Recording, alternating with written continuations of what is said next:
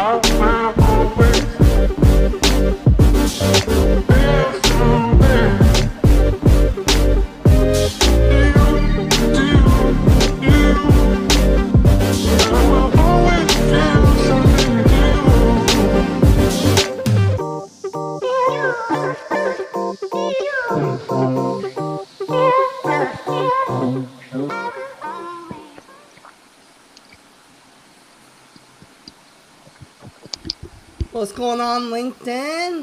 got Twitch, we got YouTube, we got Twitter, All right. we got Facebook. So um, just want to say hi to everyone, and this is episode 51. So um, we're m- more than halfway to 100 episodes. So um, Wow. you know, I think we set out our goal to do just a few, and now, 13.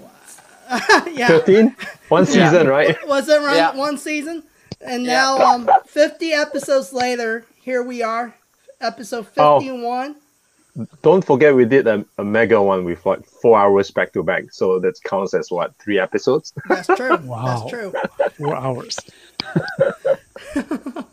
So today we have a special guest, and it's actually a very someone that probably knows me um, from my past. You know, an old friend, I would say. So I've known John since I was 19. Yeah. Wow. That's right. Yeah. So um, we work at the gym together. He knew me when I was in shape. and, and, and, and this guy never ages. I think John looks exactly the same. I, I keep getting older, and John stays the same. So Well, it's, that's- it's because so- he moved to Japan. It's all that. Yes, I was gonna say that, yeah. raw sushi. That's it. The raw fish helps everything, right? Yep. so so John still looks like he's in his twenties. He looks the same, and I keep getting older.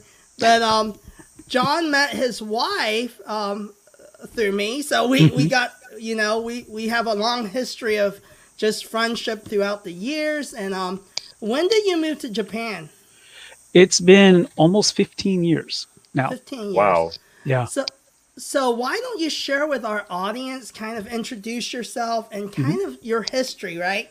You went from being a power lifter, being in the fitness industry, hmm. and now you're in getting ready to launch your business. So, introduce yourself before we get started tonight. Okay. Yeah. So, yeah, Kevin, as you mentioned, you and I have known each other for longer than I'd like to admit, for ages. And actually, you know, this morning I was just ex- telling my son that we're going to do this thing, and I was explaining who you are, and you're the guy that introduced me to his mom. So, yeah, it, you know, actually, in a couple days, this will put things into perspective for you, Kevin. In a couple days, Sayaka, my wife, and I will celebrate our 18th wedding anniversary. Wow. Yeah, yeah. So so it's been 20 years more. Congratulations. Yeah, yeah, right. So yeah, as Kevin said, when you and I met, um, I was a trainer at the YMCA. I was kind of you know in, in charge of the weight room, and I was also a substance abuse counselor. So I Hmm. did that for several years. Uh, counseling was something that I kind of fell into, and it, it turned out to be a really good match for me. Training, personal training, was a passion. It's something I'd always loved. I like teaching people about fitness and how to do things correctly and how to love working out. And, you know, I did that for a while. Uh, I tried to put together a small business and, you know, it kind of was good and bad in, in some ways. And some, a few years after uh, my wife and I met, um, we started talking about the idea of moving to Japan. So I started looking at the possibility of becoming a counselor in Japan and realized it wasn't a good idea. It's really tough to Mhm. make a living as a counselor here in Japan, especially if you don't speak Japanese. So, so I, I started looking around to see what else is available, and I, I learned that real, you know, teaching English as a second language is a really good op- opportunity. So I went from Missouri, Springfield, Missouri is where we were living, to San Diego. I spent a month at San Diego State University and went through their 120 hour ESL uh, certification. It was a great Hmm. program. I spent four hours a day, every day, as a student, and the other four hours a day, every day, as a teacher, working with a mentor teacher or several mentor teachers. And then they hooked me up uh, with a job coming here to Japan. I, I worked at a university for the first year and a half, and you know that led you know to other opportunities. Um, so over the last 15 years, I guess, I have kind of specialized in teaching one-to-one lessons. So if you don't know much about teaching English in Japan, um, the most common job is working at an eikaiwa, which means a group English lesson school. It's a private school situation. So I worked at the university for a year and a half. I uh, didn't know I was being overworked. I thought I had a normal schedule, but I, I taught 900 lessons in a year and a half. 900 Whoa. classes. Yeah. Yeah. Whoa. Seven at seven classes a day, five days a week. I thought that was Wow. normal, but my Japanese colleagues were, I later realized, were teaching seven or eight a week. I was doing that in a day. Yeah. Ooh. Yeah, yeah. It was a great learning experience. I learned how to teach. I learned how to listen. I learned about the culture, and I, I learned how to put lessons together. That led me into teaching one to one, and I've now taught over thirty-five thousand one-to-one lessons. That's crazy. Yeah, yeah. So is this face to face um meeting up prior to COVID, of course, or was it more virtual? Uh, and prior to COVID, it was all face-to-face. Okay. Yeah, of course. Uh, we we a lot of teachers come here and do what we call coffee shop lessons. You hook you you know meet up at Starbucks or someplace like that and teach that way, and I've done a lot of that. But I got lucky, and I I found a school that basically works as kind of a go between. Mhm. So they they introduce the instructors to the clients, and then they do the marketing, they do uh, the the Japanese support, that sort of thing. So that's where I, I've been working for the last 14 years. um, a slow day, an easy day would be five lessons. Um, a typical Saturday is 16 lessons. Oh my That's a, gosh. yeah, it's a You- five five minutes between lessons. Yeah. John, but- quick quick question, right? quick question. You you said thirty five thousand lessons so far? That's More right. than thirty five thousand, right? And you mentioned what, fourteen years? Yeah. Yeah, so quick calculation, that's two thousand five classes a year. Two Something like that. That's right. That's My right. goodness. and and and a, and a second question. Um, Mm. I'm sorry if this sounds uh, stereotypical because it is. Um, uh, you always see in movies and shows, you know, uh, it seems like English teachers are in demand. It's like a, a common job for foreigners to do in Japan. Why why is that so? Or is it true? And why is that so? It, it is true. Yeah, especially where I live. If I meet a, a, a gaijin, so gaijin means foreigner. So I Mm. meet another gaijin uh, um, somewhere in town. I Mhm. before I ask them what they do, I already have an idea. Mm-hmm. I'll just ask them, are, are you an engineer or English teacher? There's there's only those two options. one or the other. right, right, right. Yeah, Okay. yeah. So the, yeah, the stereotype is true. Almost every foreigner that I meet is an English teacher. Not not not Chinese, not Spanish, not French, some other language, Yeah, there are other languages as well, but I but not as prevalent as English. No, English is Hmm. definitely number one. I, I'd say in the last couple of years, Chinese has risen though. Yeah. So obvi- for obvious reasons, uh, business, a lot of businesses are expanding and working more closely with factories in China. So that's become more important. But English is uh, probably 80% of the market. Right, right, Yeah. right. I see. Yeah. Okay, that's cool. I think this is perfect for us to transition into tonight's topic. So, um, we've been talking about we- we've been in this phase about um, careers in uh, March, right? Being that hey, we're going into spring, and um, a l- when it's spring, there's a lot of changes, right? Uh, it may be hey, um, it's getting warmer weather, you're happier, you might want to jump ship, or you might have just lost your job, unfortunately. So, what does it look like for someone looking at a foreign market? Mm-hmm. You know, like, hey, moving away from where you're comfortable, your comfort zone, and really like going into a not to another state, but mm-hmm. another country. and how do you actually become marketable in that other con- country? And what are mm-hmm. things you have to kind of look out for because there's culture? Because it, it, it's really relevant at this time, right? You got all this stuff going on in the U.S. and you hear people complying, and it's like, okay, you can go somewhere else, you know, uh, mm. and um, and also, you know, uh, when it comes to you know the challenge of racism and different things, right? Mm. Um, it's everywhere, right? Yeah, it's just the right. reality. It's not just in the U.S. You know, right? We act like this is like a new thing, but mm-hmm. even among our own people, and I know Eldrick, Jeremy, and myself can attest to this, being Asians. You mm know, even within Asians, we have prejudice and racism. Mm. And John, mm. I'm sure you're you're experienced that within Japanese culture as well. Mm. So um, let's start with how you become marketable picking yourself up from one country going to another. And love to hear because Jeremy uh, has an interesting um, job too. You work for a U.S. company, but you yeah, live I... in Singapore. So love to hear your perspective. And even Eldrick, Eldrick um, works with people globally. You know, he doesn't just work with Singaporeans or Asians, right? Um, so love to hear, you know, and same with myself. You know, I work with a global portfolio of clients as well. So, um, whoever wants to go first, um, love to hear your perspective. I think I think traditionally I go first, so I'll I'll stick to that tradition. okay.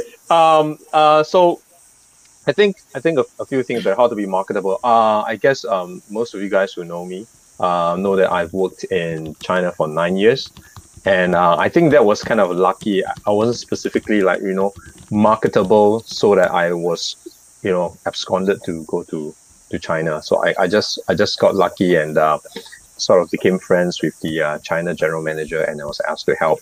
Um, but I think one key consideration um, why I was able to um, be considered to go into to, to work in China is because of uh, language capability.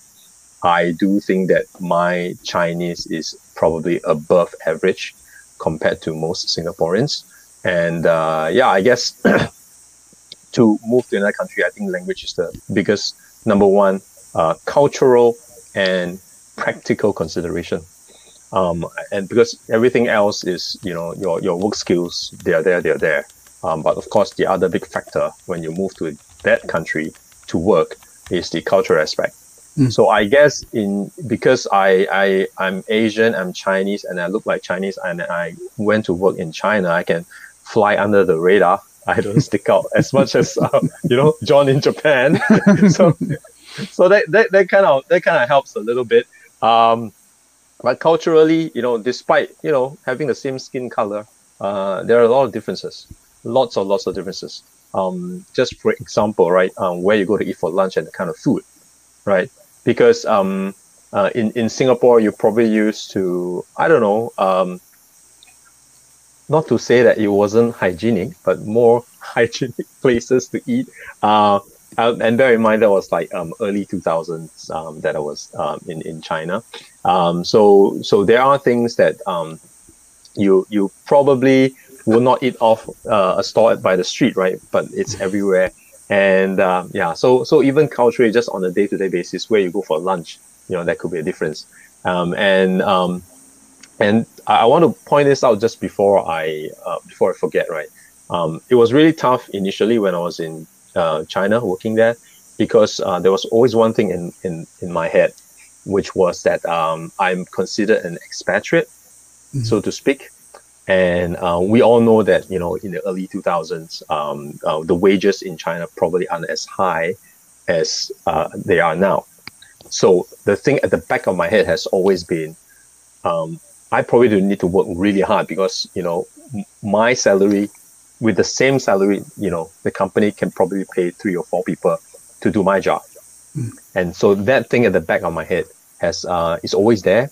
I, I just can't silence that, and, uh, you know, it kept me pushing hard and hard. And uh, sometimes I would skip lunch, and um, because back then I was still single by myself, and I just you know, it wasn't really uh, healthy because I had chips and chocolates in my in my drawer, and I I take those for lunch sometimes. Mm. Um, yeah, because I, I wasn't I couldn't bother to find a, a, place to eat, and yeah, just just like a lot of work, and I need to like prove myself, prove my worth. So yeah, I'll I'll stop there and let um John speak to this. I, I can actually relate to some of that. So I well, I, I think for me, uh, trying to make myself marketable, make myself valuable uh, to this market. Um, I think the first thing that I had to do, and I, I felt that was important, was to listen carefully to the local people and learn. Um, I think that we have a habit in America uh, when we go to any other country or when we talk about ourselves compared to other countries. Uh, we tend to want to do everything the American way. Hmm. And, and and don't take me wrong, I am very American. I'm very proud to be an American. But Don't don't worry about it, John, because Yeah. uh, you are the right person to say that. It will be Yeah. weird if we say it, even though we know that it's real, even though that we know that it's real, but you have Yeah. the the birth the birthright to say that. So yeah, thank you for saying that. yeah, It's it, true. it's true. It's true. And so I didn't, I didn't, I wanted to make sure that um, I understood the culture before I got here. And then, of course, continued learning. And I, I'm still learning now. After all these years, I still learn things I didn't know last year or last week. So, first, I think number one is um, listening to the local people and watching the local people and seeing how they do things. And then be willing to adapt how I do things to fit that, even when it's uncomfortable, even when I personally don't agree with it the way it's being done. I have to sit back and say, okay, this is not my culture. Um, I'm here to learn. So, Hmm. Yeah, before I think before you can teach anything, the, you have to learn. So, so that was that's the first thing I did. Is I I um, little things like getting on the train, or even buying a ticket for the train, was new to me. You know, um, uh, Kevin can attest to this. You know, uh, I, I've lived all over the place. Um, I was born in LA. I've lived in Idaho and Colorado and Texas and England and everywhere. But I call Springfield, Missouri, my home. And it's you know 180,000 people. There's virtually no public transportation. Uh, most people have never seen a subway, right? So I got here and I didn't know how to buy a ticket. I didn't know what I should or shouldn't do on the train. I and of course because I didn't know, I made all the mistakes. so, you know, in places like Missouri, you you for example, you get up, you pull up to a gas station, right, and someone else is at the pump, and you say hi. It's just what we do. So I tried doing that on the subway, and well, we all know that's a big no-no. You don't talk to people on the train, especially strangers. So, yeah, I, I'm sure a few times people looked at me like I was crazy or maybe dangerous, right? so that was big. So learning to keep my eyes so, open. So, John, uh, so why is it they don't talk? I'm just curious. I don't know. Yeah, yeah. I'm I think, American. yeah, right. No, the, I- I but- but don't- you're referring to uh, when you're referring to a circumstance where you're at the train platform, right? Yeah, on the subway platform, subway train platform in Japan, Yeah. and then on the train itself. Yeah. So they, they, yeah, they treat their platforms and the trains like a library. I've been there. I've. Oh, I, really? I, I, I dare I dare not breathe too heavily too. How's Yeah. that? oh, really?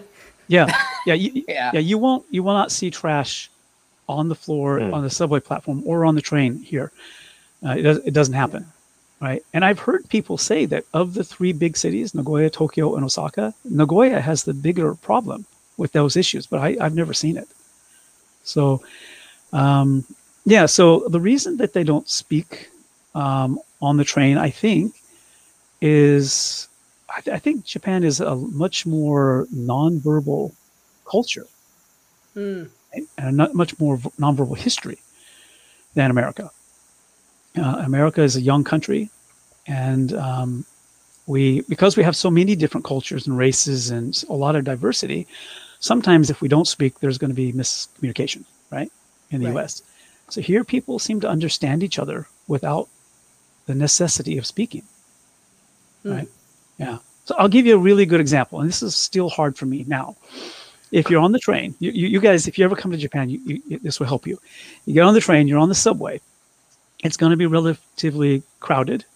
Mhm. Um, even if it's not necessary, people will stand really close to you. Mhm. All right. Even if there's room for three meters or three meters, nine feet between you, um, people will choose to stand next to you because that's what they do. Right. Uh, people always either stand in front of the subway door or they crowd together, um, just because that's what they've been taught to do. And if they want to walk past you, like if they're behind you and they want to walk past you, most people will not say anything. So they could. The, the word is sumimasen, which means excuse me. Excuse me. Yes. Sumimasen. What they'll do is this, this gesture, right? But they're behind you, so I can't see it. But, right? But a lot of people seem to f- somehow they know that's happening, and they will just move. So there's something about the culture. There's something about the way the it. You know, when you live in a culture your whole life, you kind of adapt to it. You know what's what's expected and what what happens. So that's what they do. Um, uh, they small talk is not really a thing. Um, if they want to make small talk, uh, in, for for example, with business people, um, it's really really common to go out drinking. On uh, th- these days, it's not as common, but uh, prior to a year ago, it was very common. Uh, people are So, so, so you're, you're saying that there's a time and place for small talk, not not like by the water cooler, not not you know when you run at a person at the uh, leaf lobby, right? exactly that's right. Right. Yeah, there's a time and place for it. It's either the smoke room during work time, during this in the smoke, smoke break room, or after work while you're drinking. Mm. Yeah. Mhm. Interesting. So Yeah. try try contrasting that with with China, where um, like eight people in a lift elevator, and everyone's talking loudly. I see. In the train, yeah, that happens too. you can Hmm. you can know what this guy is talking about. There's there's nothing to hide. it's just talk. Wow. Yeah. yeah. I, I prefer Japan, by the way. just so you- just so you know. Uh, th- th- people do. There are people every day who speak on the train, right? But generally, as a general rule, uh, they keep it more toned down. Um, so yeah, I think uh, I, I I don't have a concrete answer to that, Kevin. It- Bas- it's the- basically, it's just the culture. It's the opposite of Hong Kong.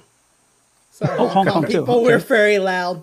that, that, that, that, there's a difference because um, I think Hong Kongers do not know that they are being very loud. As Yep. in, they do not know that they are normal. It's actually very loud. Yep. Well, my, my mom's I- a Cantonese, so so you know I, I, I get that. So I will just tell her to, you know, stand slightly further away when you're talking to me, so that the volume reaches me tones down. Um, but uh, I I have uh, worked in uh, major cities in China as well as uh, I think to- Tokyo for a while. So uh, I think what you described is very apt, even though you're not describing about Tokyo. But I know that um, the the peak hour uh, train commute is no joke. But Mm. but people are how should I say this? I don't think the right word is reserved. It's it's more like a, a herd behavior. So even in a train that is heavily congested, I don't hear anything beyond the the train passing through the tracks, the mm. mechanical sounds, mm-hmm, and mm-hmm. most of their phones are in silent. Mm-hmm. So if one of the guy, I mean, I'm just using a toy. So if one of the guy's phone is actually on like sound, and if he has to pick it up, mm. like you can see from his face that he has to pick it up. Maybe it's his mm. boss or whatsoever. He does this. Yeah. He, he, he will look down Mhm. and then he will cover as if he's eating something in the library, as if. Yeah. And then he'll Yeah. speak very softly. But the thing about speaking very softly in a heavily congested train is that the, the, the people are just next to you. So there's a limit to how much you can speak, right? So he, he will go. So I think for some people, they feel very embarrassed about it. They actually get off the crowded train at the next station to, to, to pick up the call. It's, it's, it's something that I've never seen. Mm. Uh, so I was very intrigued by that. I was like, I remember thinking because uh, the service apartment that I stayed was about six stops away from the office. I remember thinking, I would never pick up a, a, a phone call during my commute. I you have to kill me to get out of the train. because the train is so packed. All Yeah. I want to do is to get out of the train at the right stop. I don't want to get out of the train at the interim stop. It's it's but but it's very quiet. It's very calm. Uh, it is Yeah. in in a way from an observational perspective, a total opposite from uh, what Jeremy mentioned, which is in China. So um, I've worked in, in, in the northern part of China, which is Beijing, and, and the southern side, which is Shanghai. They're both the same. And um, but that's not to say that they are homogeneous. And they're, they're different, but their behaviors in public transport is roughly the same. So if, if you have the fortune to visit China, John, since you're very near there now, I mean, after Yeah. COVID, right? Mm. Take a look at their public transport and you can see various classes. Let's say trains, right? Trains, uh, intercity trains. Mm. Uh, they operate like airlines. So you have first class, you Ah, have premium economy, and you have economy. mhm. Try to commute in each of these classes, it will feel like you're in a different world. Ah. So the, the, the first class is like Japan.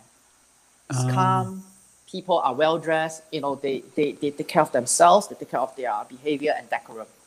In the premium economy, the volume spikes up. More people come together and they talk openly. And if you go into the economy, well, you see people carrying directors, director chairs, sitting around and uh, making a market out of the little premium real estate that they have. So Mm. I'm not saying this in a discriminatory uh, manner or whatsoever because, like you said, No, it's just what it it's is. a cultural respect, but um, it is what it is, and this is what I see.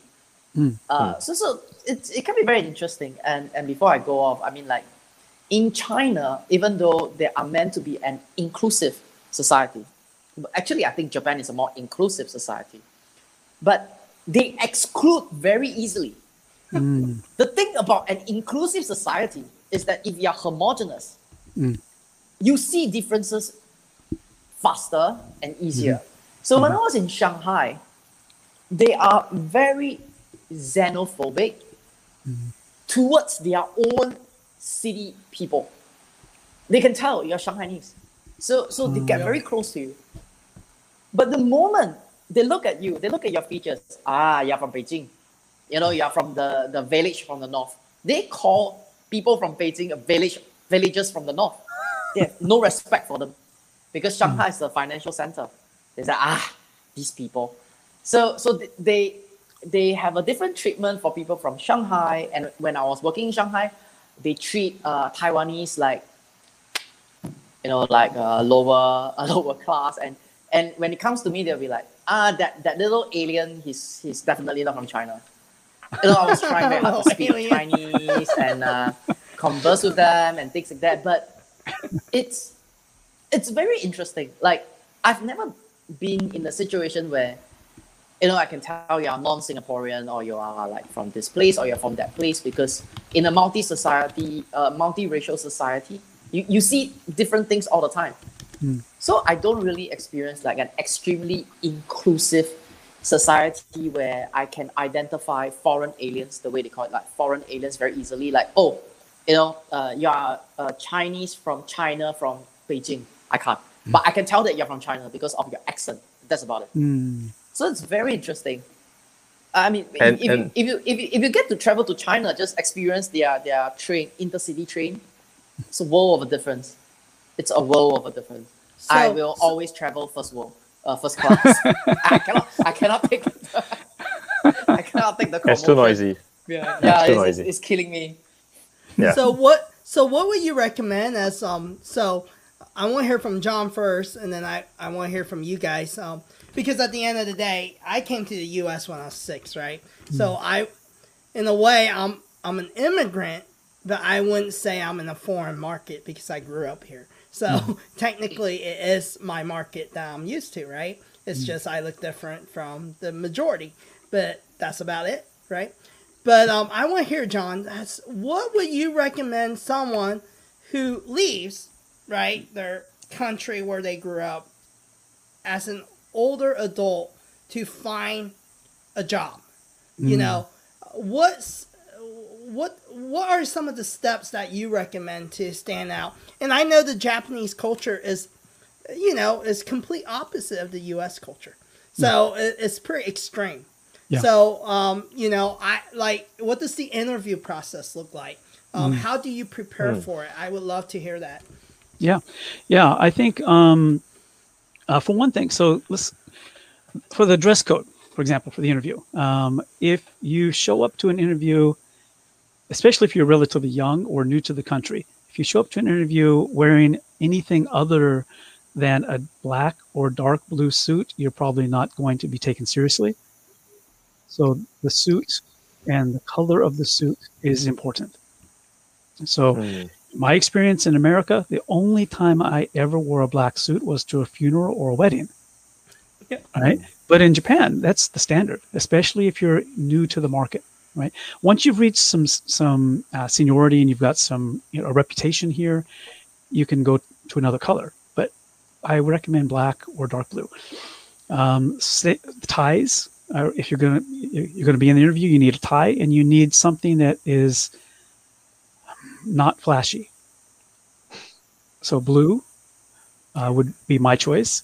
If you're really confident, maybe red, but nothing else. Right? I had green and pink and all that stuff when I got here. They're, they've all been put in the drawer, hidden somewhere. I don't use them. Right? Yeah. Um, sh- same with the shirt. If you're going to go into an interview, the the ideal situation: black suit, uh, white shirt, blue tie. If you have facial hair, get rid of it. If you have, uh, if you've ever had piercings, take them out. If you have tattoos, hide them and don't talk about them. so it's really, really conservative in that way, right? Um, uh, but beyond that, um, at least in the English industry, beyond that, um, talking about your experience outside of the industry can really, really help you. Hmm. That's interesting. That's interesting. Yeah. The, the, te- the English teachers whom I've personally seen who have been the most successful and the ones who've struggled the most really surprised me at the beginning. Uh, the ones I've seen who struggled the most in here, uh, working in the Eikaiwa, the, the English school market, are people who studied only English or only teaching. Um, if you come here Mhm. with edu- only an education background or only an English teaching background and nothing else, it, it could be difficult uh, because what you learned in school and what you'll do here are not the same thing. And most of my clients, uh, now I'm talking about adult clients, most of my adult clients are not here, uh, not, do not come to me um, to learn, you know, uh, verb tenses. I mean, they know they need to know verb tenses, but they don't, they don't care what the names are. Um, what they do need is how to communicate in a business world, right? Hmm. So if you have Mm, business that's good. experience, yeah. If you've worked in any other industry, it could be anything: hotels, restaurants, uh, you know, a business. Um, I, I use the fact that I worked in counseling almost daily, in, in with my clients. I have clients who come to me because of that work experience. Hmm. Yeah. So that's I think a really big part. Um, don't don't think that because you're not you didn't come from an English teaching or any teaching background that it's going to hurt you. In fact, having a different background will help you. Hmm. Yeah. That's good. That that is really interesting because I thought that in Japan they is they are always very big about honing your craft in a single, you know, artisan craft, you know, whatever Mm. you call it, and they do that one thing their whole lives, right? Um, yeah, but what you just shared is probably slightly the opposite. Um, yeah, is that's why I thought it's yeah kind of a interesting perspective for me. Yeah, it, for now that's for foreigners coming into Japan. For Japanese, Right, people, right, right, What you described, right. Jeremy, is accurate. Yeah. Right, right, right. Okay, okay. The foreigners. Yeah. Okay, yeah, it Yeah, only applies. yeah. Okay, got it, Right. got it. So Okay, that I, makes I, sense. I, t- I do teach high school and junior high school English teachers, and who are Japanese, and their Mm-hmm. academic experience is very different from mine. Um, They have been in academia their whole life. That's what they Mm. studied, and that's what they will study until they retire. Mm. So yeah, you're right. It's it's different for local people. Mm. I, I like the part you talk about, you know, color and dressing, Mm. because um, it's it's ironic because we we we're here trying to say that you know how to stand out in your career, but you know for for the, in the Japanese culture, just you don't want to stand out, you just want to blend in. That's right. Un- until you stand out to a certain you know seniority, yeah, Mm. you, you can be flashy as you want, but before that, no, nothing of Yeah. that sort. You you That's blend in. That's right. Yeah, you they they they it's uh, as it, uh, I think uh, Aldrich, you maybe mentioned that uh, you know the homogenous culture. Japan is the epitome of homogenous cultures, right? yes. Um, I, I joke with my clients. Again, I'm talking about adult clients because I teach kids and adults. But when I'm talking to my adult clients, um, and we're talking about making small talk in you know America or the UK or someplace, I often point out that if they are sitting at Starbucks in Los Angeles and someone looks at them, we have no idea where you're from, right? We, we're going to assume you're from California because you're in California, right? Mm. We don't know until you start speaking, and even then we're not sure. Um, so it's when you, I always tell them when you're making small talk, it's good to tell people that you're from Japan because that's a talk point. Mm. Um, yeah, but but here in Japan, everyone knows I'm not from here. everyone It knows. So they can tell. It's um how, how should we say this right? This experience is um beautifully asymmetric. It's like there's there's everything that you can do and there's everything that I can't do. Mm. Like if if one look you can tell that I'm a foreign alien of sorts and and that's even before I open my mouth or utter my first word. Then Mm. I'm punctuated, right? Like I'm punctuated by the situation. Like, yep, like, hi, that's it. You know? um, but but the thing about, but but it's but there's really uh, asymmetries when it comes to uh, culture. I mean, like, uh, I I don't know how things have evolved because the last time I worked in Tokyo, I spent a good, um, I think, three months, three to four. Um, they have uh, this capability to sieve out um, uh, natural Japanese and American Japanese. Mm. So, so the Mm. closest, the closest American Japanese are the first, second generation of Japanese that's born in, let's say, Hawaii or, or California. And mm-hmm.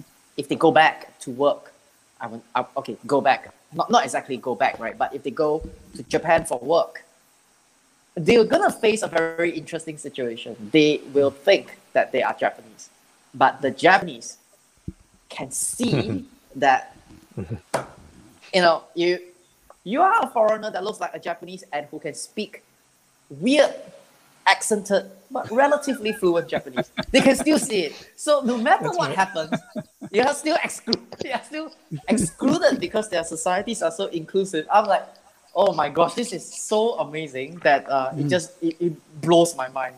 I'm like, and and that's something is very um is true right? This is something i tell my wife jennifer who's watching the show too. You know um i am i am from hong kong but i came to the us when i was six. So majority of my culture is emerging us culture. You know that's the and and john knows i'm from springfield missouri you know? So i mean it's not the most diverse town in the world right? So diversity i grew up playing with kids who are caucasians majority and that's what i know you know? And maybe some cows and horses you know? So when i went back to hong kong you know when i was 18 it was a culture shock for me you mm. know so even with all this stuff going on in the us right now with the asians and different things i, I told my wife i'm foreign in a way in both lands right? I'm foreign and american because the way i look. But deep down, down inside i'm not very foreign because i understand their culture very well you know mm. much better than even my own culture right?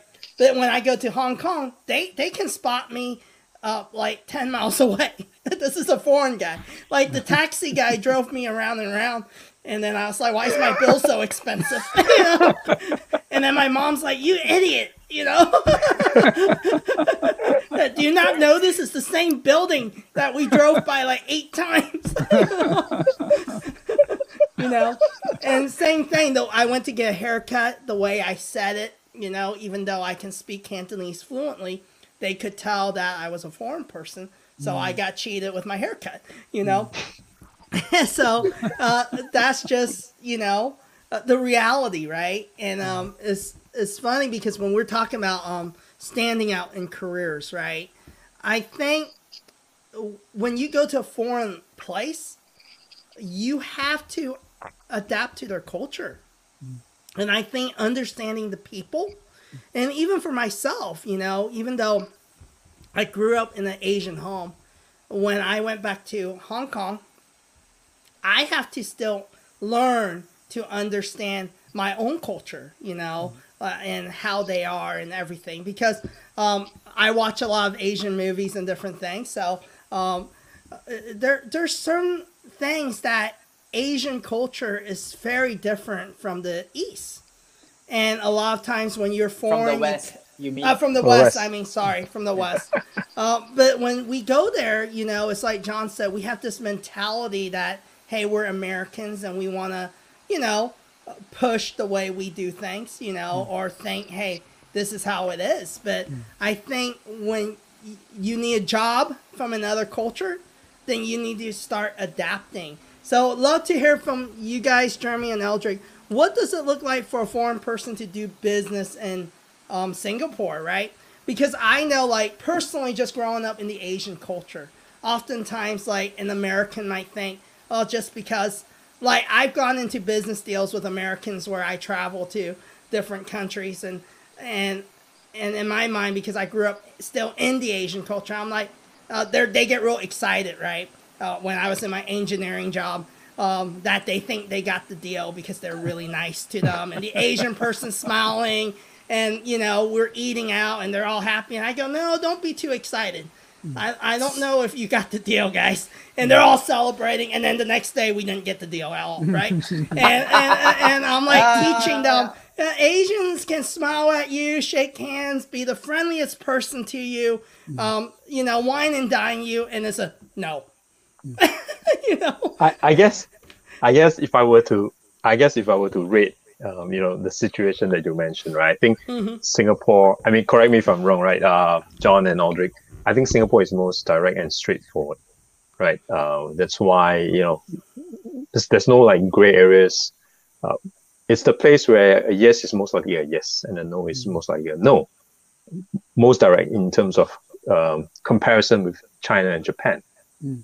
But for China, um, I guess uh, if I could generalize, right, um, you need to be careful of what is not said rather than what is said. Mm. Okay, uh, I think it, it probably is also the same uh, in Japan, but I think I think in Japan they probably don't even say anything.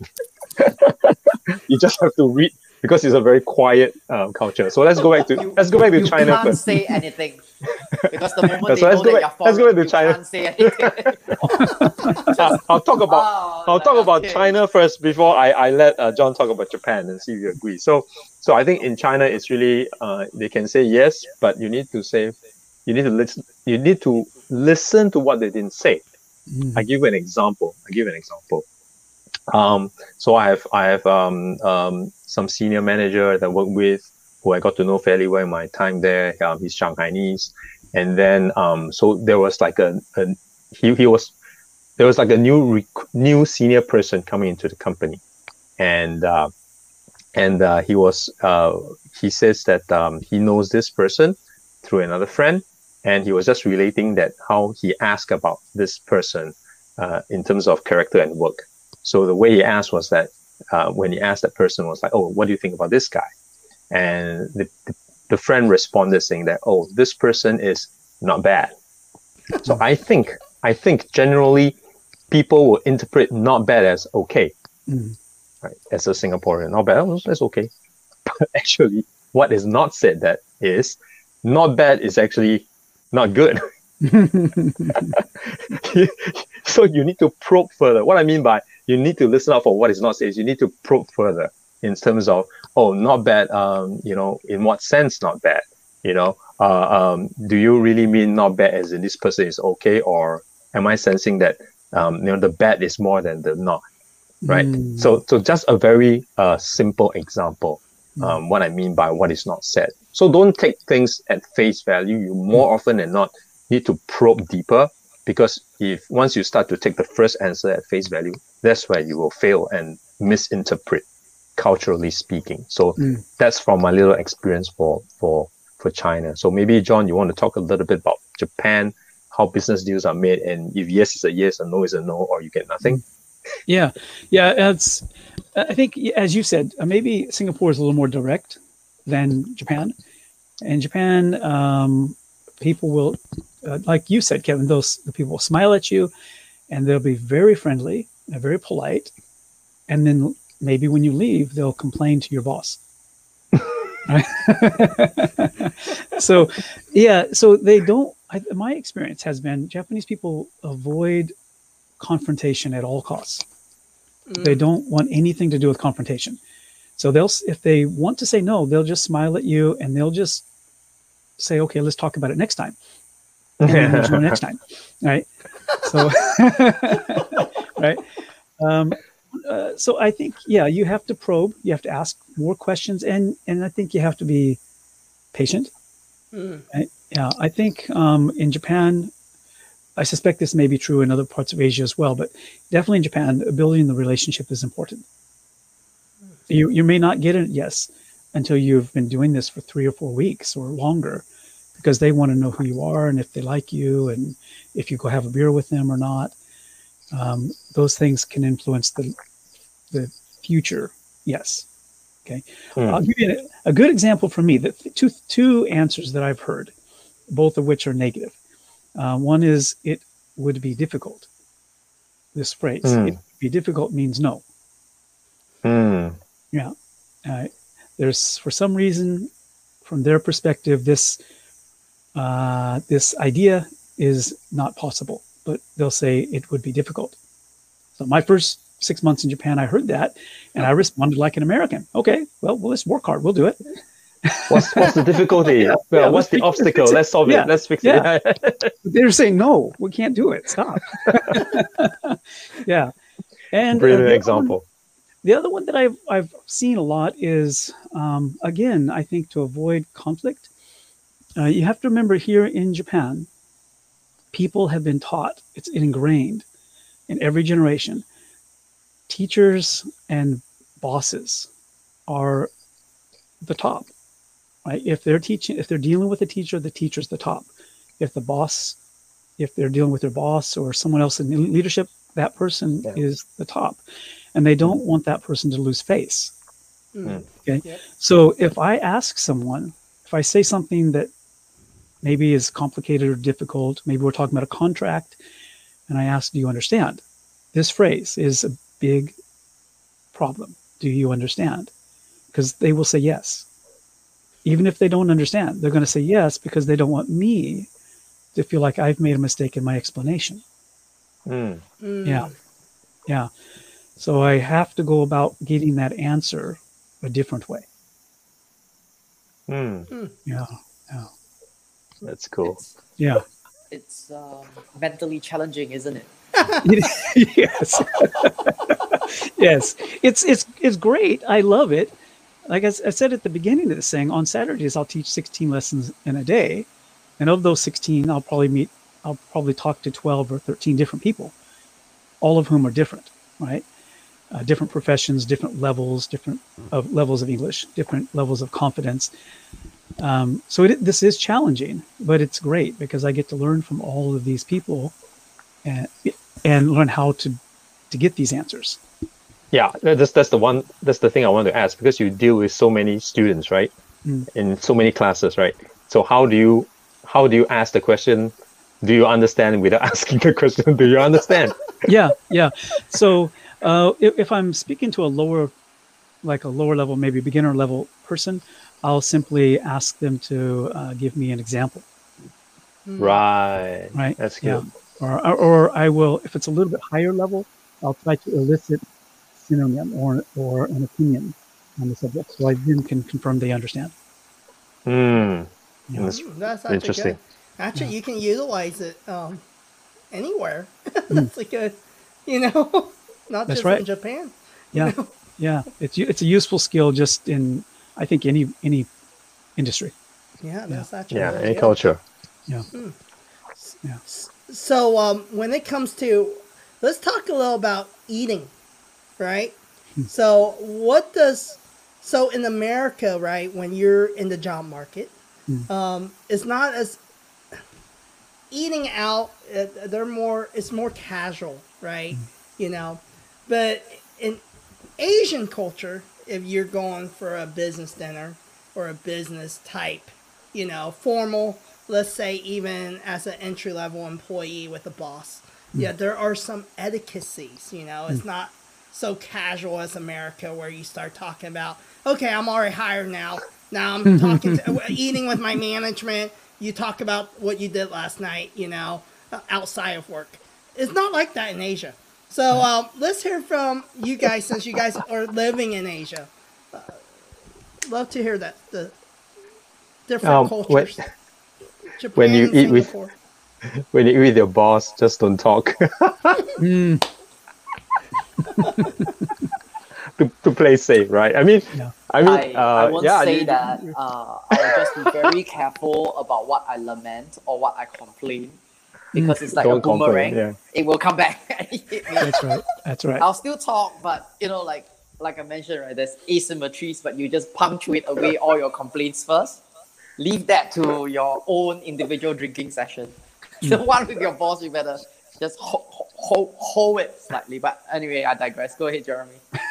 no, I I think I think most most of us most of us in Asia uh, don't like to go out on business dinners or lunch with bosses, Mm. you know, or senior management because it's just so pressurizing, right? We just want to be like, you know, just let us do our thing, right? So sometimes, I mean, at least for for my for my experience, sometimes it's like uh, you let's say for example you do a uh, an event, right, and then the one day, two day, three day event, it goes on beautifully, and the boss say, yeah, let's go and celebrate tonight, but actually you just want to rest Mm, you know, because because business dinner and and business lunch, um, it takes a lot out of at least for me, it takes a lot of me mentally because you need to be conscious to filter what you should say and what you should not say, and it gets even complicated when you are sort of middle management and you have on the top bosses at the at the lunch or dinner, and you also have your subordinates. Mm. That's where it gets even more complicated. So it's it's it's actually not a reward if you have like a business dinner to celebrate. It's it's more work actually. mm, The real reward will be okay, let's go. No, no, no dinner, just go ahead, rest. Yeah. Yeah. So it's yeah, it's pretty pretty pretty stress- stressful. Yeah, this kind of um occasions for me. Even even for me now, right? It's it's still yeah, kind of a stressful situation. yeah. what do you think, Audrey? Uh, I think I think for me, I I just say in a general circumstance. So, um, I will conduct myself rather differently based on the group size. So, if it's a one to one with my boss, I'm I'm more relaxed. I mean, it's it's it's weird, but I'm I'm more relaxed because then I know that whatever that he's saying is to me right? The, the, the, the issue the issue when you're out with a group is that when your boss is saying something it can be for all of us. It can be for some of us but it is not mentioned specifically to that person. And then the mind games will start right? Like Uh, "Oh, what is he referring to Yeah, Like, mind games, what is yes. he talking about? Right? And then and then i'll i'll retract slightly. But so so i enjoy one-to-one a lot more uh, so like coffee session, tea sessions. I mean, like, and I like to disarm, disarm right at the very beginning, just just to say like, you know, like uh, pull no punches. If there's anything that you want to tell me pertaining to, you know, my, my performance for the past two weeks and whatsoever, you know, just get it out. I, I just want to let you know that I can take it, so don't worry. So so to just get it out. Is that But I why, think- Eldrick, you work for yourself? I have my have my personality uh, issues. I think, uh, I, which is which is They, they, they all let it out.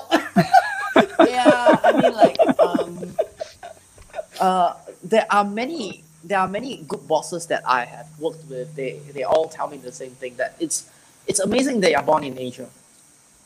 Because you, you just have the exterior of an Asian, but the way you think, you're so. So a, a, a Brit said this. A Brit said this. That it's very interesting that you're born an Asian because the way you think is so confrontational to a fault that I can't imagine that you are a Singaporean. And I'm like, so am I supposed to be very reserved or am I supposed to go the other way and just be a colonialist or a You- you- terrorist or You're wondering. because- you're wondering. I think you're wondering if that's a compliment or not. no no I, I I know that I know that it was a description of uh, a phenomena about myself. Uh, in, in that sense, I'm ve- so John. I, I can be very honest with you. In that sense, I'm very fortunate that I'm born in Singapore, where there's still this level of um, acceptance, so to speak. I, I can still survive. It's not an Mm. issue. Um, when I work in uh, Japan, I think that three to four months is that's it.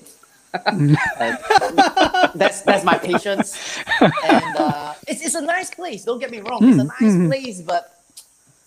Uh, But that will be difficult, right? That will be difficult. You know, like Warm Springs, yeah, that's not too bad. To say that we work there, mm, yeah, That and, would be uh, difficult. Yeah, it is, it is, and That's and right. Even when I was in Hong Kong, um, every everywhere everywhere is, is so different. That is interesting. So Hmm. in in Hong Kong, I can I can be my character can can remain, but I need to be sensitive on different things. I need to be very sensitive on different things. It's like the the the oh anyway, YouTube is not going to stream in China, so I'm not worried about that. So um, uh, the political sensitivity in Hong Kong has trickled down all the way to the grassroots. So when I was working in Hong Kong for eight months in 2016, and and okay, so I look Asian, but because I'm dark, I have to make sure my very first conversation, the first word that gets out of my mouth, is the correct one. If mm. not, I'm going to be regarded as a Southern Chinese. And the repercussions down the line in terms of customer experience is going to be utterly terrible. And I, I don't mean buying luxury products. I mean going to a cafeteria ordering rice to eat. so there was I, I learned it the hard way. Like um, when I couldn't pronounce the thing that I want to eat in Cantonese, I, I I thought it would be goodwill to communicate it in Chinese because they can understand. No. Oh, that was a very that, that's wrong. Because the Mistake, moment yeah. they see that I'm dark skinned and I start speaking in Chinese, they throw the rice in front of me. I was like, Wow. why are you doing this? So so after a couple of incidents, uh, I learned that if I can't pronounce it in Cantonese, Say in English. the first thing that's gonna come out of my mouth is English. Uh, I want this. I want this. yes. And then they'll be like, Ah. ah, Yeah. are you from Singapore or Malaysia? Ah, yes. Or Malaysia, yeah. Singapore. I'm from Singapore. Yeah. Uh, yeah, Yep. this, I want this. So, so I'm like, okay, you know, you, you learn your survival skills, but these are not like the, the law of the jungle kind of survival skills. This, um, this is more like the, the cultural bearings, right? You, you don't do things that people are sensitive with. Just, just, just don't do that. I mean, like, I'm sure if we go, uh, where's that island with the American naval base in Japan? I don't know, but uh, there, there was a period. in- Okinawa. Yeah, Okinawa. Okinawa. Yeah. There was a period in time where there's a lot of um, there's a lot of news and scandals about soldiers and then raping the the local uh, I think young girls or teens and something like that. So if if it's if it's me and if I happen to be American and I'm going to Okinawa and things like that, I'll be very sensitive to that. I mean, like you know, don't don't say such things. And and it's very interesting to me that not everyone thinks like that. I used to have a French colleague She just says it. Hmm. She doesn't give a sh- she doesn't give a shoot. So when she visited um, Vietnam, because Vietnam used to be a French colony, right? Oh, Yep. They didn't have a very good view of their colonial masters, the ex-colonial masters. So when she went there, she didn't know that they were they were picking on her nationality and not her. Hmm. She just continued to do the same thing. You know, she unbuttoned the first button. She wore shorts, walked around with total disregard uh, in terms of the street culture and things like that. And I'm like, wow, I'm impressed. I would have done that. But anyway, that's that's just a side story. It's it's very interesting. Very, very interesting. So, John, what's it like when it comes to uh, Japan? Regards So- to eating with your boss or. Mm. Yep. I, I, my, my experience has probably been a little bit different because, again, I'm a teacher. So, as I said earlier, in, in many cases, the students will treat me as the senior person. Mm. mm, So, I'll give you both the what I personally have experienced and what I've been told by my clients of their experiences. So, the, the clients, um, so I, I teach a lot of people. So, some of my clients are executives, CEOs, you know, founders, and a lot of them are you know lower level uh, positions in the company. The clients who are in the lower levels have always said to me that when they go out drinking, it's almost obligatory. They can say no, but it's not recommended. This is this has changed over the last five years probably, but Hmm. 14 years ago it was definitely if you were invited by your boss to go, you say yes. mm, If you have a family event on the same day, you cancel the family event and you go drinking and eating with your boss. and the family is going to be okay with that, right? well, they that's they're part of the culture too, right? So Yeah. they knew. but that that was that was 14 years ago. Now I think it's starting to change. Uh, more young people are more becoming more comfortable saying, "No, I, I have a family thing tonight. I can't do that." But if you do go drinking or eating with your boss and you're the subordinate, the standard rule of thumb is um, the boss is going to sit the furthest away from the serving staff. Okay, they're going to sit the furthest away Oh. from the door, right? Yep. So wherever the door is, the younger or subordinate person is going to sit closer to the door, especially if their back is to the door. Um, That's going to be the person who's going to talk to the service staff, the Mm. waiter or waitress, right? And then they're going to be the one that's going to distribute the beers and the edamame and all that stuff. Mm. As soon as the boss's drink is half empty, the younger person is going to refill that beer. Mm. Right? If there's several subordinates, they'll take turns, like eagerly take turns refilling the boss's drink because they want him to see them doing this. And I'm saying him because this is Japan. Almost always the Yeah. boss is a man, right? Mm. So that's that's an important part of going out with your boss if you're in, in a especially very subordinate role. As a, from my position, since I was considered um, in the senior position as a teacher, um, I have it, that's uncomfortable for me. I, I don't want someone filling my beer every time. I'm a pretty light drinker, right? One beer is enough, and I had to learn how to stop them from filling my drink. And I, I was actually taught this by an executive because he was also a light drinker. And he said the trick is you pick up the beer and you pretend that you're drinking, but you leave it full. Right? So they don't refill it, right? Then it, everyone's happy. They know you're doing that, and you know you're doing it, but it's okay. Right? So just Yeah. just just do that, and you don't have to drink too much. Um, I've I've had um, experiences as again being in what might be considered the senior position with business clients inviting me to um, you guys know the word kabakura or like a hostess No. Hostess bar Oh. bar. Right it's a, it's foreign to america but a hostess bar is basically a place where business people businessmen usually go and they uh, drink sitting next to a pretty girl. But in most cases from my understanding there's no physical contact. Okay? it's just talking. And she's Mhm. basically a very pretty listener. And it's very expensive right Eldrick, that's for you, listener. They just listen. Take, I'll send you some information if you want to know. but I personally have never been to one. I, I've had to, I have had to turn down these invitations several times, and I've noticed that when I turn down someone, especially if I turn the same person down twice, uh, of their invitation to go to Kabakura or Hostess Bar, they are visibly hurt. Their, their feelings hurt because I've said, no, I don't want to go to that place. Um, all, because although my wife is Japanese, she will not be as, as, as understanding as your wife. Right? So, John, John, is is is your wife um, a, a a Japanese Japanese or is she an American Japanese? Like, what? Ah, that's a good question. I'm, I'm, I'm sorry I didn't mention that earlier. Uh, no, she's Japanese Japanese. She was born and raised here. She uh, went to the uni- uh, university in America, but then shortly after that, we came back to Japan. Yeah. So in, in some regards, she's very Americanized. She, she lives with me, so she's had to adapt, right?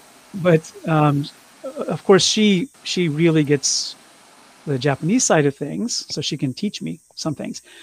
But I think because of, I guess, being Americanized, um, maybe her feelings about things like Kabakura, hostess bars, are she she vocalizes those feelings. She she she would tell me, "I don't want you to do that. That's not cool."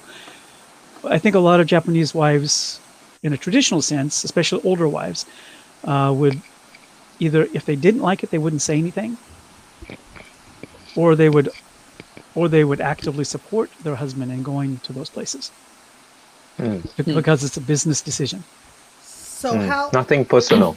Yeah. So John, how does your kids, um, because they do have the U.S. culture, how this is just you know for me, I'm Hmm. kind of interested. How do they um, balance the culture between. U.S. and Japan? Yeah, um, I, it's that's a great question. Um, I think when they're at school, and when they're when, when they're with their friends, they probably think of themselves as Japanese um, exclusively, but they are probably also aware that their friends can see and know that they're also American. So that's just part of their daily thing. Um, it it it probably comes up more when they're in English class, right? So they they have to take English class at school, and there are times when my son, who is 13, so he's in seventh, seventh grade next next month, he'll go into eighth grade. Um, he'll come home from school and he'll say, "Hey, Dad, uh, my English teacher, my Japanese English teacher, said this today. Is it correct?" And I say, "No," and he'll say, "Oh yeah, I thought so." so he he knows when the teacher is saying something that's not true or not correct, not not not um, false, but inaccurate, right? The teacher Right. just uses the wrong grammar, wrong voca- vocabulary or something. But uh, my son knows that. But the Japanese side of him has enough respect for his teacher that he shows nothing to the teacher. Yep. He's thinking, uh, that's wrong. But his face says, okay, you're the teacher. I'm listening. Hmm. Yeah. That's good. Yeah, Yeah. yeah. So he he does from time to time, especially my son does tell me he really wants to live the American style, meaning you know, big land. He's got friends back home that are you know bass fishing this weekend, right? So he wants to do that. Aw. Yeah. Is there even fishing in Japan? Like, I mean, I understand there's oceans Oh, there's- and stuff, but Yeah. is it popular to go fishing in Japan or? Yeah, it's it's yes, definitely. Uh, I have clients who you know go to the ocean to fish on a regular basis. Some of them are river fishers, fishermen like uh, uh, trout, just like back home. Um, lake fishing is different than back home. You know, Springfield people catch a catfish and they eat it. Here, people don't generally eat uh, lake fish, Yep. so it's catch and release. Yeah, Mm. yeah. So this is kind of a fun question. So I just want to throw this out there. Uh, when you go out with your boss, right, in the Asian culture, okay, and then in the East it's a little different, right? Uh, it's a treat. You know, when your boss takes you out, you feel like, hey, I can order whatever I want. And typically, I I don't know, like my staff members, I think they tend to order the most expensive thing on the menu. That, and if they're watching the show, that's what I I notice. that maybe it's not true, you know, and it's okay. You know, they they deserve it. It's okay. So, but how's that in Asia? Funny you should say this because I did have an experience um, in my previous company. So the the the boss is French, right? So uh, he, he took the team. Uh, really, these are his direct reports uh, to to CÉ LA VI, which is on top of the uh, Marina Bay, that that spaceship in the sky thing, one of the most exclusive and most expensive places to eat. So obviously, um, people like myself, um, more junior, not the top sales guy or anything like that, not the top sales country manager, we, we, we know what's reasonable, right? So we order somewhere in the middle or maybe on the cheaper side. Mm. And obviously, uh, my, my, my, my boss being French, he will order the wine and stuff, right? So that's, that's up to him, right? He knows what to do and what not to do. However, I did have, so when, okay, just for context, when I say on the cheaper side of things, you know, that restaurant, I remember it was like 60 $70 Singapore dollars, right? Uh, for the meal, right? But I did have two um, Asian leaders, sales leaders. Um, of course, they're good at what they do and uh, they bring a lot of revenue. One of them do at least uh, bring a lot of revenue. Ordered quite possibly the most expensive thing on the menu, uh, Wagyu beef, which hmm. went for I think about 500 Sing dollars. That's more than five times what I've ordered. Wow. Two of them, and uh, and uh, yeah, that was like their their treat and reward, right? But mm. uh, yeah, I guess my my my my boss being French, I think he was cool and okay with it since he brought us there. He, you know, and uh, but you know, for the rest of us, we were just mm-hmm. wondering, is this out of revenge or or really do they think they deserve you know so you have that reservation of mind like what why why can't they you know why can't they just not do that you know mm. so so what i'm trying to say is that if you do that it, it leaves a lot of uh, undesirable impressions in in other people around mm. so i think my advice really is to avoid that i mean if it's if it's uh, slightly more expensive yeah probably fine but like this is really way out of range in, in my opinion right mm uh, uh, as a treat. And uh, yeah, so I just wanted to share that little experience I had. it's still it's still fresh in my head, you know, to this day, which is like five six years ago. So just imagine mm. the impression it made. Yeah. What about you, John? Love to hear your experiences. Um, yeah, here in Japan, the, the usually the senior person pays for everything. Um, 15 years, 14 years ago, is usually probably the company paying for everything, and now it's that's changed a bit. So I, yeah, I'm I, I my feeling is very similar to Jeremy. I if I was always the guest in that case, so I made sure to order something, you know, on the cheaper end. and I've I've actively avoided being the senior person in the room because I don't want to pay for everybody else's meal. yeah it's tough because I'm, I'm actually I'm older than most of my colleagues, uh, my my uh, foreign colleagues. So it's it if I go drinking with my foreign colleagues, which I don't very often, but if I do that, they everybody takes care of their own bill, right? Generally mm. speaking, right? Mm-hmm. But if I were to do that with my Japanese colleagues, I, I would be nervous because they're probably expecting me to pay for it. So yeah. So I, I just stay away from that situation. but but with age comes responsibility in Japan, isn't it? yes, that's right. That's right. yeah. So, age so it doesn't it doesn't pay to hang around the younger crew. For some reason, right. I, I just think I just think that the repercussions of that practice is not a, a very a very good one to begin with. Yeah. Yeah, I can imagine lots of uh, dinners with your subordinates as a as a Japanese manager leads to a paltry retirement. Mm. No, that's a joke. I can imagine it could be yeah challenging. yeah, yeah. No, so before we end the night, since we are on a social media platform, and um, so I want to dive into this topic really quick. Is what is social media like where you guys are right? Where, where you are. In america of course um, uh, we're dominated by the social media culture. Um, people kind of speak their mind. You can see it on these professional linkedin supposed to be the professional platform and you can you'll realize the content is evolving is changing and it's becoming a professional Facebook slash Instagram. You know, things are just changing, and it's so ingrained in Americans' life, in Americans' lives, right? Every day, no matter if uh, job hunting, you hear about personal branding. It's almost if you're not on social media, you're irrelevant mm. in the job market, right? Uh, in order to have relevance, you have to have some kind of presence, you know, and job hunters and even HR, they look for that in the American culture. Mm-hmm. But what is it like in Japan, even in um, you know South Asia, Singapore?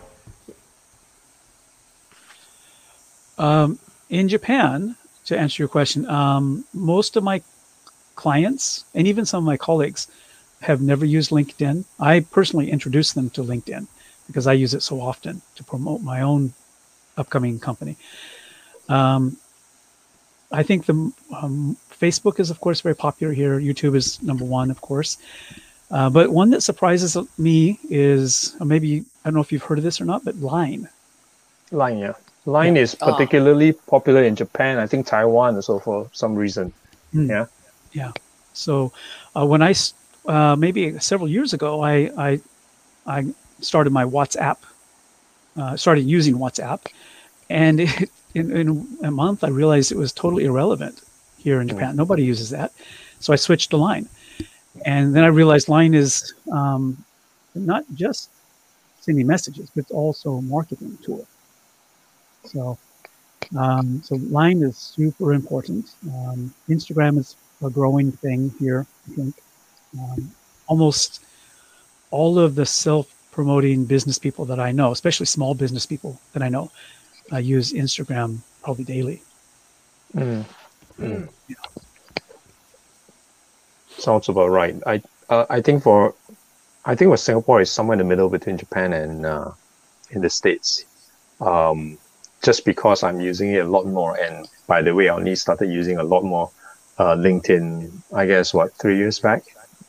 Um, I'm I think um, a lot of people are still not on it. I feel, especially on LinkedIn, right? Um, but for the rest, um, like YouTube, Instagram, I think they're more yeah, is the, the use case for Instagram is probably like what John mentioned, and more of the influencer kind of um, uh, uh, uh, people who would want to carve a career out of being an influencer, mm-hmm. uh, YouTube as well. But I do think that large majority uh, of um, social media users in, in Singapore would be very passive ones. They just read and um, don't do anything about it. They don't create. Not that many people create content. Mm. And uh, yeah, they probably don't engage very much. So really just very passive consuming the uh, social media, I feel. Um, mm. Apart from that, yeah, Facebook is probably more for a social aspect, connecting people, especially mm. people of my generation, right? Who went through uh, having friends on phone books and now keeping in touch with friends on on on Facebook instead of writing uh, pen pal letters. Mm. So uh, I guess it's somewhere in the middle, not so much extreme towards uh, US and probably also not so extreme towards where Japan is, which is probably more reserved, mm. consistent to the culture. Audrey, you, you is that a fair assessment or you have a different take on that? I think so. I think so. We're still we're still quite um we're still quite big on the paper resume curriculum vitae kind of a culture Um, I think I think recruiters and recruitment agencies they still they do try to find out about you a little more. They do if time is on their side, but if they don't, they'll fall back to the old craft. And um, I'm not. I'm, how should I say this? Like times have changed, but it's evolving. It's not like we are abandoning what we already know and we are going full force on uh, digital mining mm. to hmm. find out what this person has done on YouTube or LinkedIn or Facebook? Uh, probably mm-hmm. not. But um, the the thing that I can the, the thing that is for sure, the thing that's for sure is that um, if you were to create and post content that can be politically sensitive, you will be found out. Mm.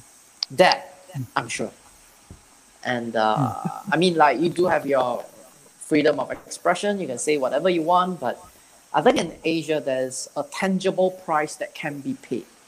So you, you you might want to be a little bit more eloquent in framing your argument before you actually uh, throw hate statements into social media.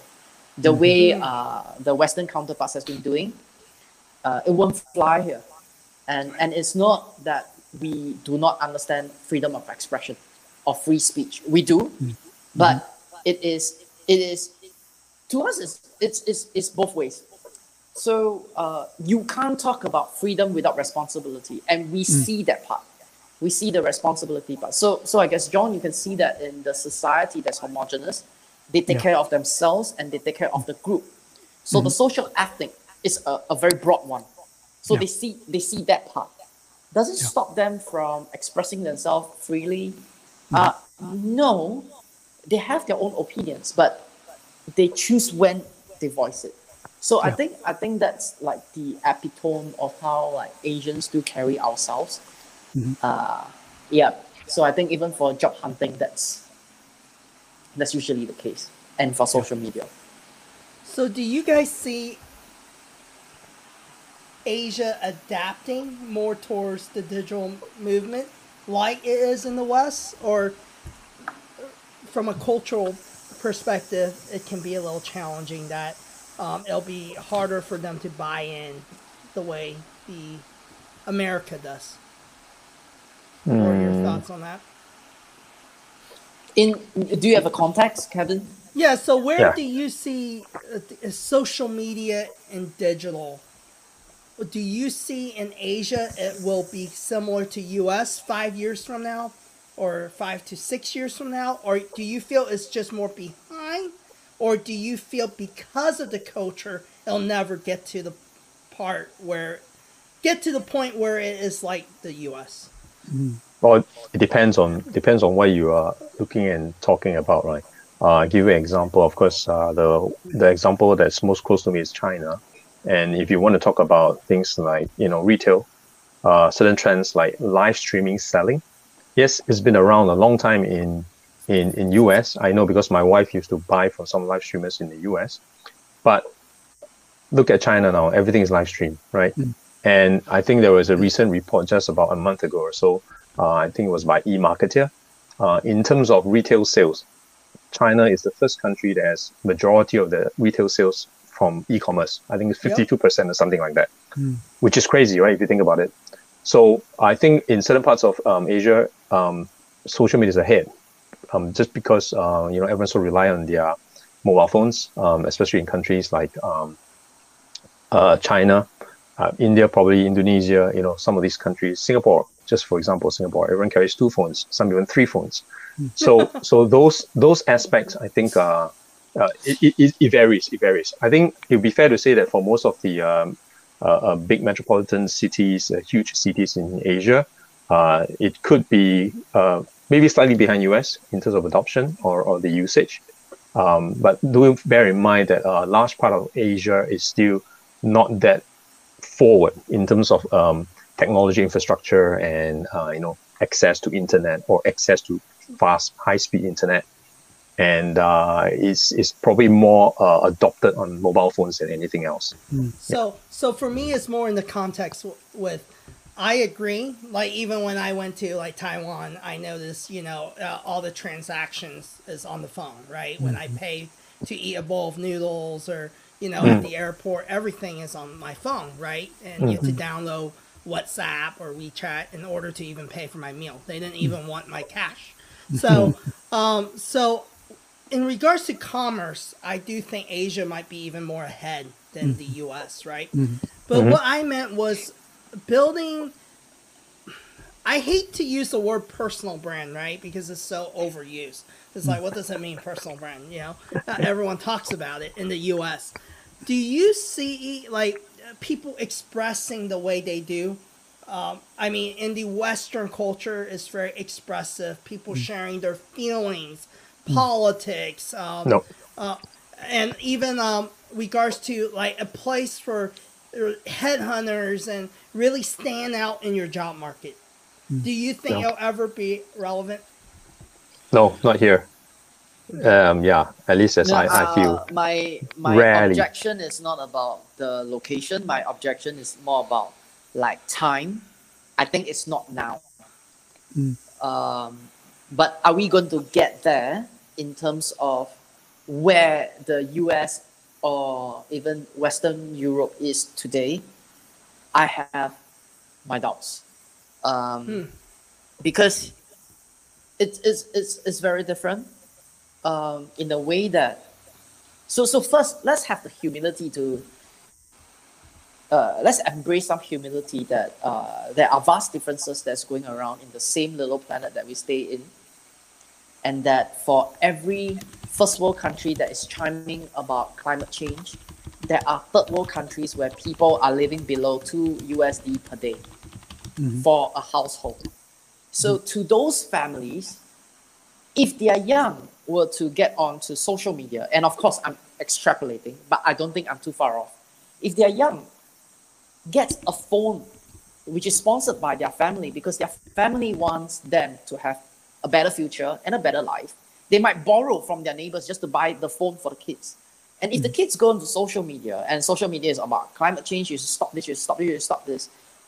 I'm very certain that kid is not going to interact with those kind of posts neither do they want to be an influencer of those sorts. If I'm hmm. only living with 2 USD per day, please don't tell me about saving the world, keeping the water clean, having this and that, because I might not have clean water, I might not have food, my dad might not have a job. I want opportunities and I need to study. So That's are we gonna see like us adopting and being like behind US and Western Europe today? I think let's just accept that the world is diverse and Mm. uh, we have different sets of problems. So that's one. And then uh, the way I think about it, uh, not everyone is expressive too. So not everyone is that individualistic in this part of the world. And even in Africa, some of my friends that's there, they, they are not that individualistic. They don't really think about, um, you know, this is what I feel, I'm telling you, uh, this is my rep, uh, this is my personal branding, I'm gonna do this, and I'm gonna do this, and I'm gonna do this. You know, there's a lot, they are more likely to be faced with their inner circle telling them that, hey, if you really want to do this, be accountable to what you do, make sure that you achieve it. Mm. And then show the world that you have done it, not tell the world that you are going to do it. Mm, So so it's it's it's diff- I don't know how to, I don't know how to articulate this. It's actually within the same spectrum, but we, we are sitting on different ends, right? So tell people that you have done it instead of telling people that you are going to do it. You know, so I, I guess that's that's how I think about it. Uh, even my mentees, it's the same. It's the same. That's good. John, love to hear from um, your perspective as well. Being in Yeah, I Japan think- and I, I think Japan is in some ways uh, similar to what you guys are saying, but uh, Japan is also a rich country, right? So um, I think the, the people that I see who are using social network are like what you were saying, Jeremy. They're passive consumers in most cases. Many of them don't even own a computer; they're only using a smartphone, so they're not inputting anything unless it's a photograph or an emoji right? Um, the Insta, the the Instagrammers or the influencers that I personally know and teach, um, I'll give you an example. One of the, the most more successful Instagrammers that I know, her her channel, her page is about fitness. She's a trainer and she's very good at it and she's successful. But fifty percent of her posts are her eating at a restaurant. Right, so, so yeah, so that but because that's what works here. People want to see that. Taking a picture of what you're eating and expressing how oishi it is is important. so um yeah, I don't I don't see at least in the time that I'm I have left in Japan, I don't see it changing um drastically. Yeah. That's Uh, fair. th- these are great perspectives, and it really kind of goes along with the entire bottoms up perspective, right? Uh, in order to look at things, I think you have to look at the world as uh, it's different perspective. There's no right way or wrong way. And I see it so many times, even in marketing. Um, you go through these, I'm a marketer, so I, I read through all these posts and on LinkedIn, and I understand majority of these people are working with Americans, but it's not very global centric.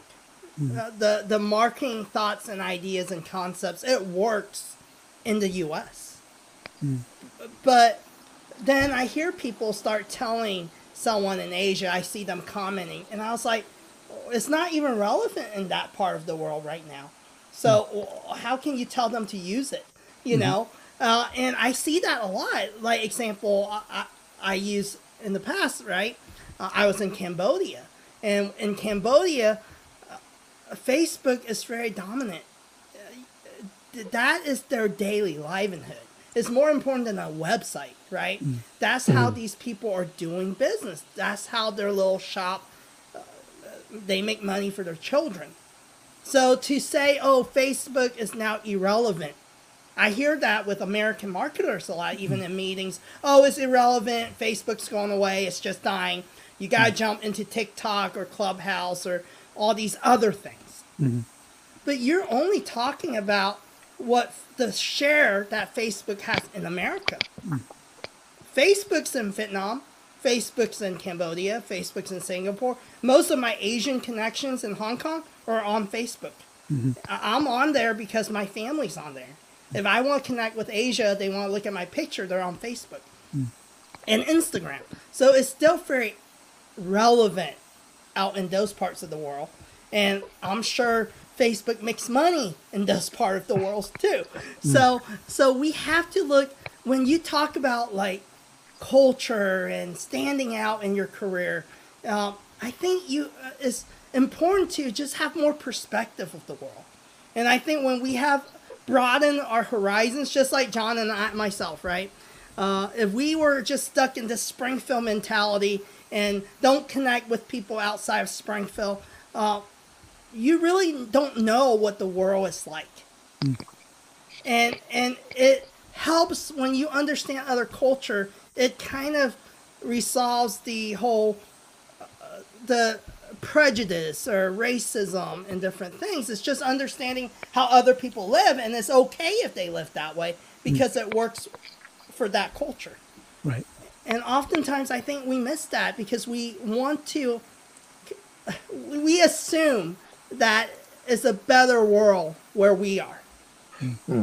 And and I even it opened up my mind. Right, my brother-in-law's from mainland China, you know, and um, him and I talk, and everyone makes it like, oh, the Chinese government is so horrible. But in his mind, he, he he's fine. You know, growing up there, he he says no different for him growing up than he was in America.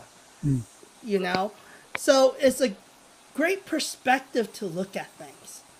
You know, and um, regardless of politics and setting all those things aside, you know, because you know government has agendas and it's just like business has agendas.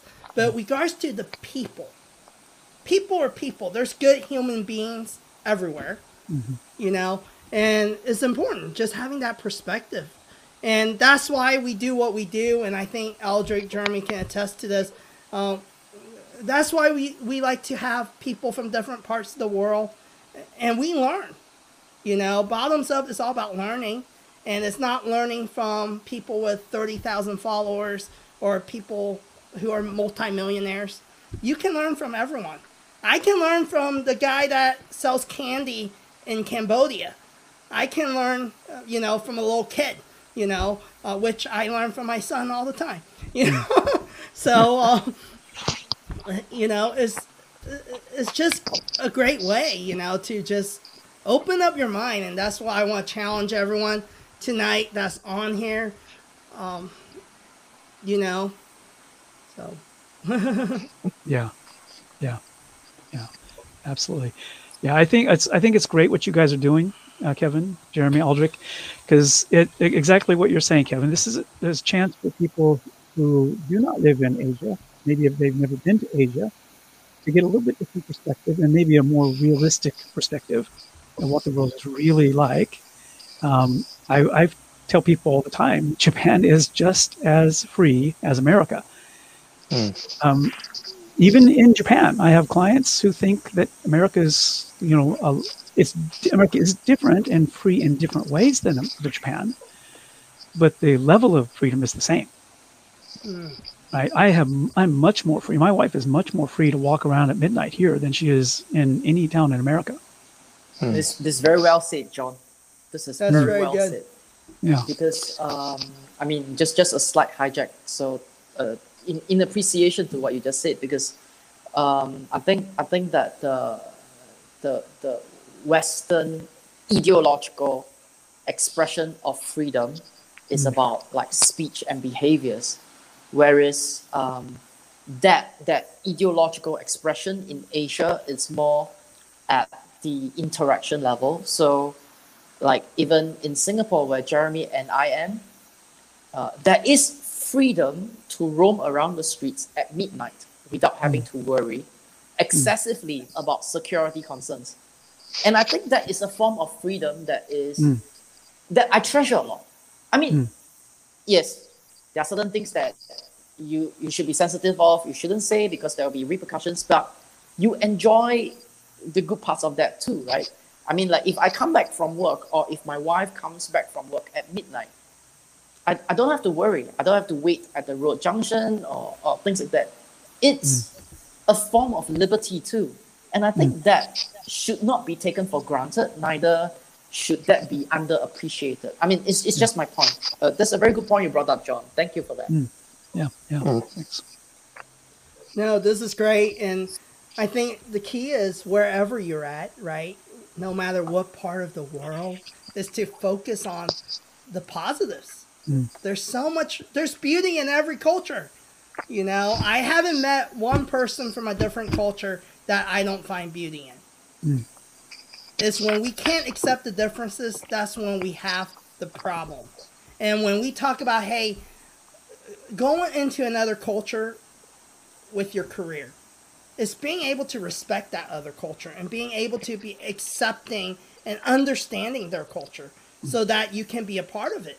Even myself, you know, I grew up in the US, but my parents are very much Asians. So when I go home, that's what they speak, that's how they think, uh, that's how we eat. I had to go to school and embrace the American culture and start being okay with it.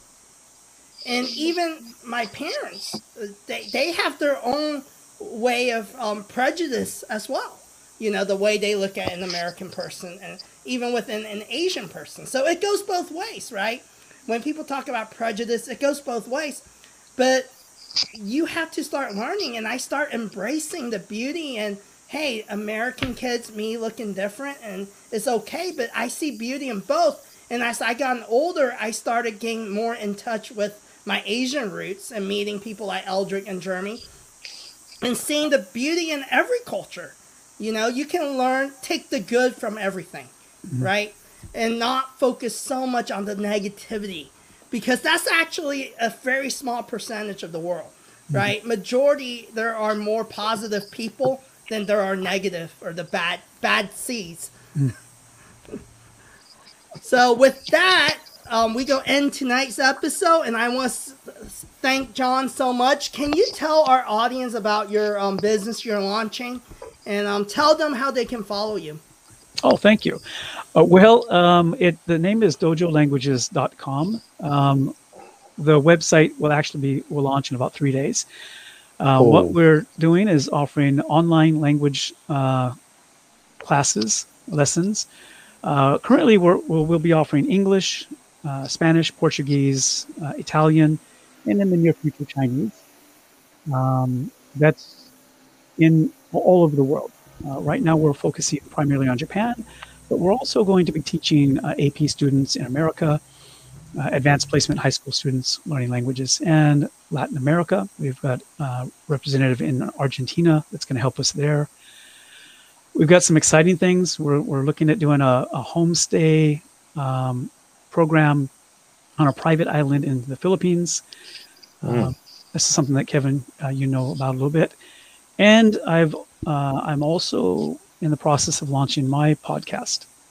So uh, the title of that is Conversations with Awesome People. So hope it'll be similar to this one. yeah.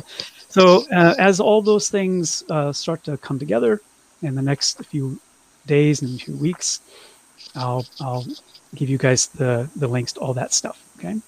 Yeah, so everyone Cool. that's watching the show tonight, make sure you go follow John Wilcutt on LinkedIn. I think that's where you're the most active. That's and right. um and at the same time, we want to thank StreamYard tonight, um, being able to help us with um, providing the platform and sponsorship so that we can go live on all these social media platforms. And hey, thank you for the audience that joined us tonight. Um, we're glad to um, have you stick around. And um, looks like Kyle. Is that the Kyle we know, John? Let's see here. Uh, He's a, it's Kyle A. He's exciting working on John. So what you doing here? yep, awesome. Thank you, Kyle. Thank you, Kyle. So appreciate everyone. And um, next week, um, Hillary, who's supposed to join us, she's been sick, and um, she's hopefully gonna feel better next week. She'll be joining us on Bottoms Up, and she go share her experience um, being in um, working in Asia as a Caucasian woman um, for Toyota. So um, thank you so much, everyone. Have a good night or morning.